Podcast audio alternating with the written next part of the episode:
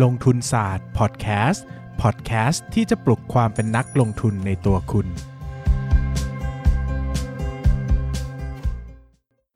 สวัสดีครับ ยินดีต้อนรับเข้าสู่รายการลงทุนศาสตร์พอดแคสต์รายการที่จะชวนทุกคนพัฒนาความรู้ด้านการเงินและการลงทุนไปด้วยกัน ก่อนอื่นนะครับ ก็เราอยู่ในช่วงของงานสัปมหกรรมหนังสือแห่งชาติเนาะนะครับผมในฐานะนักเขียนคนหนึ่งก็ต้องอนุญาตขออนุญาตนะครับ ฝากร้านนิดนึงนะครับ ฝากร้านวันนี้ก็จะมีหนังสือ 3 เล่มนะครับที่จะ วางขายในงานหนังสือของผมรอบนี้นะครับ เล่มแรกก็จะเป็นเล่มที่หลายคนรู้จักอยู่แล้วนะครับ ชื่อว่า Money Lecture เรียน1ครั้งใช้ทั้งชีวิตนะครับ หนังสือเล่มนี้เป็นหนังสือสอนวางแผนการเงินนะครับ ซื้อได้ที่บูธในอิน แล้วก็บูธอื่นๆ ก็มีเยอะมากนะครับ เช่นบูธ B2S หรือว่าบูธเล็กๆเลยพวกนี้นะครับ บูธที่มีหนังสือมาขายอีกทีหนึงนะครับ ก็จะมีวางขายด้วยนะครับ แต่ถ้าเอาให้ชัวร์ที่สุดก็เป็นบูธในอินนะครับ เล่มที่ 2 ชื่อว่าโลกซึมเศร้ากับพูดผิดนะฮะ เล่มที่ 2 ชื่อว่ามนุษย์ซึมเศร้ากับเรื่องเล่าสีขาวดำนะครับ อันนี้ใช้นามปากกานายพินต้านะครับเป็นความเรียงบันทึกประสบการณ์ของผู้ป่วยโรคซึมเศร้านะครับวางขายที่บูธเคล็ดไทยนะครับไปอุดหนุนกันได้ ส่วนเล่มสุดท้าย ชื่อว่าอ้อมกอดรักผู้พิทักษ์เวลานะครับเป็นหนังสือรวมเรื่องสั้น ผู้ชนะการประกวด เรื่องสั้นแนววิทยาศาสตร์ของอพวชนะครับ ผมเป็นหนึ่งในเรื่องสั้นที่ได้ตีพิมพ์ในหนังสือเล่มนี้นะครับ ซื้อได้ที่นานมีบุ๊กส์นะครับ ใครที่สนใจอันนี้เล่มที่ 3 นี้จะเป็นนาปากกากิติศักดิ์คงคานะครับ ก็สามารถไปอุดหนุนได้ทั้ง 3 เล่มเลย ทั้ง Money Lecture ของลงทุนศาสตร์ ทั้ง มนุษย์ซึมเศร้ากับเรื่องเล่าสีขาวดำของนายพินต้านะครับ แล้วก็อ้อมกอดรักผู้พิทักษ์เวลาของกิติศักดิ์คงคานะครับ ก็เป็นผลงานการเขียนของผมทั้ง 3 เล่มเลย แต่ใช้นามปากกาคนละอย่างกันหมดเลยนะครับ ก็อาจจะงงๆนิดนึงนะฮะเดี๋ยวจะชินนะครับอะวันนี้นะครับก็คุยกันในหัวข้อเรื่องของการ arbitrage นะครับ จริงๆแล้วเนี่ยผมมามีลิสต์หัวข้อที่ต้องพูดเยอะมากนะครับแล้วก็พยายามจะไล่ไปทีละครั้ง แต่พอดีนะครับวันที่ไปแจกลายเซ็นเมื่อวันเสาร์ที่แล้วนะครับวันที่ 3 ตุลาคมเนี่ยก็ได้โอกาสเจอน้องคนหนึ่งนะฮะน้องคนนี้ก็พุ่งตรงเข้ามาเลยบอกว่าพี่ผมขอ arbitrage น่อยครับ ในในพอดแคสต์ผมก็โอเคน้องน้องมาขนาดนี้แล้วเดี๋ยวพี่รัดคิวให้เลยนะครับ วันนี้ก็เลยจัดให้น้องคนนี้เป็นพิเศษนะครับ ก็จะพูดเรื่องการ arbitrage นะครับ arbitrage นะครับก็คือการเก่งกำไรนะครับ โดยถ้าทางทฤษฎีนะเขาจะเรียกว่าการเก่งกำไรโดยปราศจากความเสี่ยง แต่ผมจะบอกว่าจริง ๆ แล้วมันเป็นการเก่งกำไรแบบที่มีความเสี่ยงต่ำแล้วกันนะครับ เพราะว่าปราศจากความเสี่ยงเนี่ยมันจะ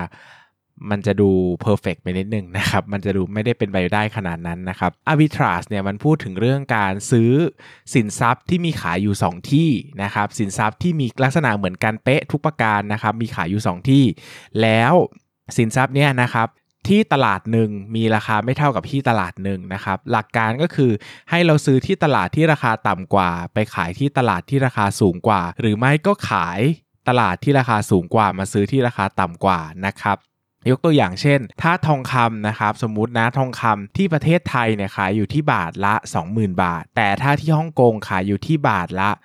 25,000 บาทนะครับหลักการง่ายๆ ก็คือผมก็จะซื้อทองคำที่ไทยให้ได้มากที่สุด แล้วก็รีบเอาไปขายที่ฮ่องกงให้เร็วที่สุดนะครับตามหลักเนี่ยมันควรจะซื้อและขายในเวลา เดียวกันเลยนะฮะ ราคาที่ perfect time พอดีเลย ถ้าซื้อเป็นของนะบางทีเรากว่าจะบินไปราคาอาจจะเปลี่ยนไปแล้วก็ได้นะครับ แต่ถ้าสามารถออนไลน์ได้เนี่ยแล้วสามารถสั่งซื้อสั่งขายได้ใกล้เคียงกันมากที่สุดเนี่ยมันจะทำให้ความเสี่ยงในการที่ราคาจะผิดผิดแปลกไปจากตอนแรกที่เราคำนวณเนี่ยน้อยมากๆนะครับ ดังนั้นการ arbitrage เนี่ยก็จะเป็นอีกหนึ่งวิธีการที่เราใช้ในการลงทุนนะครับ แล้วก็หา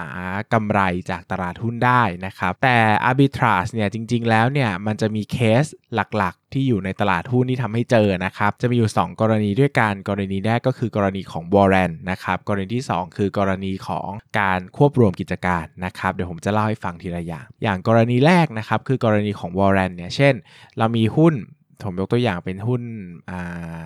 หุ้นสมมุติว่าหุ้น XX ละกันนะครับ หุ้น XX เนี่ยราคาอยู่ที่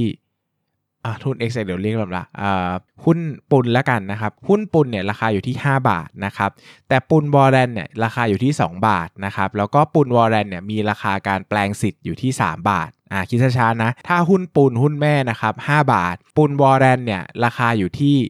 2 บาท แต่มีราคาแปลงสิทธิ์ 3 บาท แปลว่าเมื่อเราถือซื้อปุน2 บาท รอจนถึงวันแปลงสิทธิ์บวกอีก 3 บาท ก็จะเท่ากับหุ้นแม่ที่ราคา 5 บาท ถูกต้องไหมครับ อ่านะอันนี้หลักการง่าย ๆ เลยสมมติว่านะครับ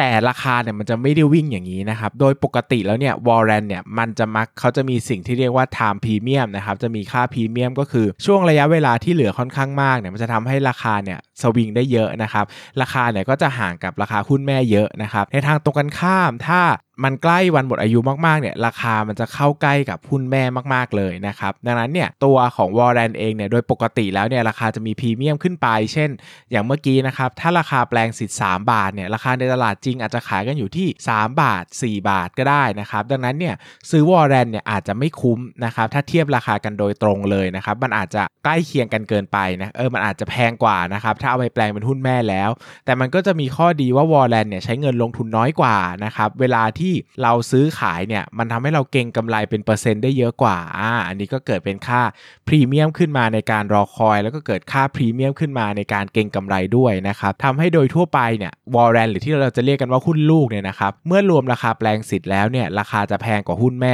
ค่อนข้างจะเป็นเรื่องเสมอเลยนะครับ ยกเว้นว่ามันใกล้หมดอายุมากๆเนี่ยราคาจะวิ่งแบบเข้าใกล้หุ้นแม่เกือบร้อยเปอร์เซ็นต์เลยนะครับ คราวนี้นะครับวิธีการเก็งกำไรของเราก็คือ สมมุติว่านะครับสมมุติว่าเรามีหุ้นแม่นะเรามีหุ้นแม่ สมมติเรามีหุ้นแม่เมื่อกี้ปุ่นเรามีหุ้นแม่อยู่ 5 บาทนะครับแล้วเราเห็นว่ามีวอลเลนนะสมมุติว่าวอลเลนเนี่ยมันสมมติว่าราคาตกมาบาทหนึ่งสมมตินะครับราคาตกมาบาทหนึ่งรวมค่าแปลงแล้วเป็น 4 บาทถูกกว่า เราก็ขายหุ้นแม่ไปซื้อหุ้นลูกอ่านะครับในทางตรงกันข้าม ถ้าเรามีหุ้นลูก ใช่ไหมสมมติสมมติเมื่อกี้บอกว่าราคารวมแปลงสิทธิ์แล้ว 6 บาท แต่หุ้นแม่ 5 บาท ก็ขายหุ้นลูกไปซื้อหุ้นแม่อ่าสามารถทำสลับไปอย่างนี้ไปมาได้นะครับ โดยผมขอขีดเส้นใต้หลาย ๆ ข้อนะครับ ข้อที่ 1 คือ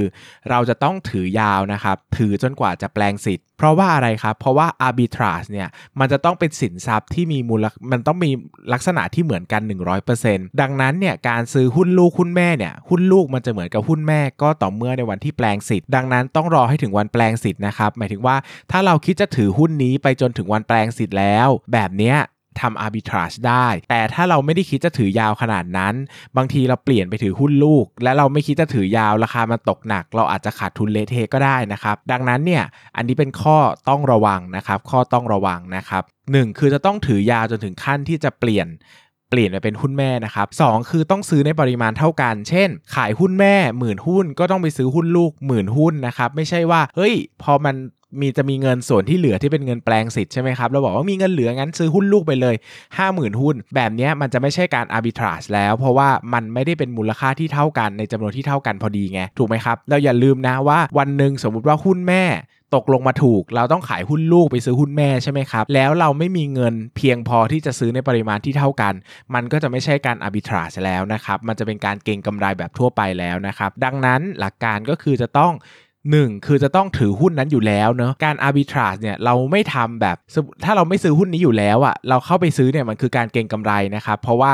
เพราะว่าเราไม่รู้มูลค่าพื้นฐานไงจริง ๆ เราเห็นหุ้นแม่ถูกกว่าหุ้นลูก เราเข้าไปซื้อหุ้นแม่ แต่จริง ๆ แล้วเนี่ยมูลค่าพื้นฐานมันอาจจะเกินไปก็ได้ ถ้าเราไปซื้อโดยที่เราไม่เราไม่รู้4รู้ 8 อะไรเลยเนี่ย เราอาจจะขาดทุนจาก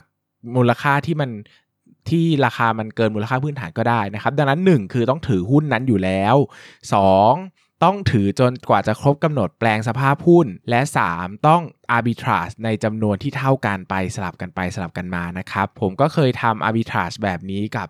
หลายตัวเนาะนะครับถ้าจำได้หลักๆ ก็น่าจะเป็นวิภาวดีนะครับเพราะว่าราคามันไม่ค่อยหนีกับหุ้นหุ้นแม่เท่าไหร่นะครับก็เคยทำอยู่บ้างก็ได้กำไรไม่เยอะนะครับประมาณ2แบบหลักหมื่นหรือหลักแสนไม่รู้นะครับแต่มันก็ไม่มีความเสี่ยงไงใช่ไหมเพราะเราถือยาวอยู่แล้วนะครับอีกกลุ่มหนึ่งที่ผมจะพูดถึงก็คือเรื่องของการ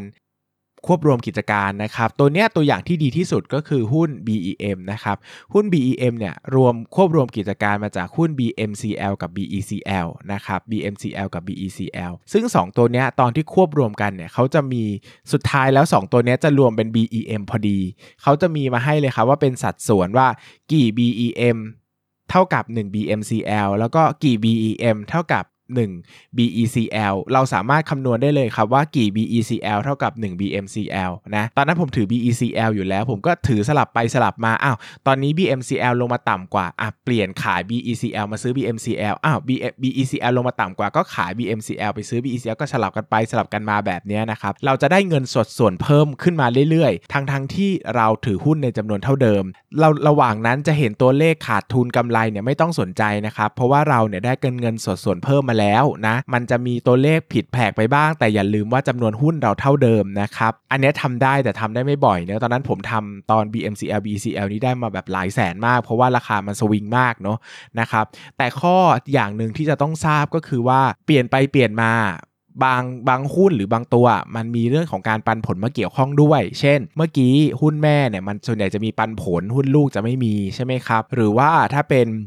BMCL กับ BECL เนี่ยจะเห็นได้ชัดว่า BECL เนี่ยจะปจะปันผลเยอะมาก ส่วน BMCL อะจะไม่ปันผลอ่าอย่างนี้ต้องคิดรวมมูลค่าปันผลเข้ามาเกี่ยวข้องด้วยนะครับในการทำ arbitrage นะครับ อันนี้ก็เป็นลักษณะคร่าวๆ ก็คือเราต้องไปตามหาสินทรัพย์ที่มีลักษณะเหมือนกันเป๊ะเลยนะครับ ในตลาดหุ้นหรือในตลาดอะไรก็ตาม แล้วก็ทำการซื้อสินทรัพย์ตัวที่ถูกกว่า แล้วก็ไปขาย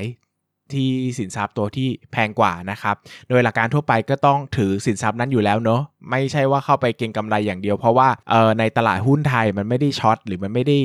บายอะไรง่ายขนาดนั้นนะมันต้องมีการปิดสถานะอะไรด้วย มันก็จะวุ่นวุ่นวายไปอีก มันจะเป็นการเก็งกำไร2 2 ระยะแล้วนะครับ ถ้าจะเป็นการอาร์บิทราที่แท้จริงเนี่ยคือเราต้องถือสินทรัพย์นั้นอยู่เลย อันนี้จะเป็นการอาร์บิทราที่มีความเสี่ยงต่ำมากจริง ๆ นะครับ ก็สำหรับน้องคนนั้นที่ตั้งคำถามมาก็น่าจะได้คำตอบนะครับ รวมไปถึงหลายคนที่ถามเรื่องการ arbitrage เข้ามาก็น่าจะพอเก็ตไอเดียนะครับ ใครที่ยังงงอยู่นะครับ แนะนำให้พี่อ่านบทความเพิ่มนะครับ ลองเสิร์ชว่า BEM ในเว็บไซต์ของผมนะครับ investors.co เนี่ยจะมีบทความที่พูดถึงหุ้นเด้ง BEM นะครับ ข้างในก็เล่าถึงประสบการณ์การทำ arbitrage อยู่ข้างในด้วย ก็คิดว่าน่าจะครบถ้วนกระบวนความสำหรับคนที่สนใจนะครับ ขอบคุณมากนะครับสำหรับวันนี้แล้วก็ใครไปงานหนังสือนะครับฝากด้วยนะสามเล่มวันนี้ present ขายของเยอะเหลือเกินนะครับ Money Lecture เรียนหนึ่งครั้งใช้ทั้งชีวิต มนุษย์ซึมเศร้ากับเรื่องเล่าสีขาวดำแล้วก็อ้อมกอดรักผู้พิทักษ์เวลาที่